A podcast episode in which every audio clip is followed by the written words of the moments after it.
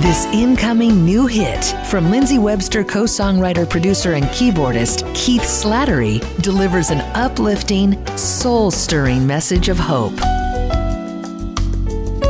It'll Be Alright, the first single from the forthcoming album Duality, features iconic saxophonist Everette Harp.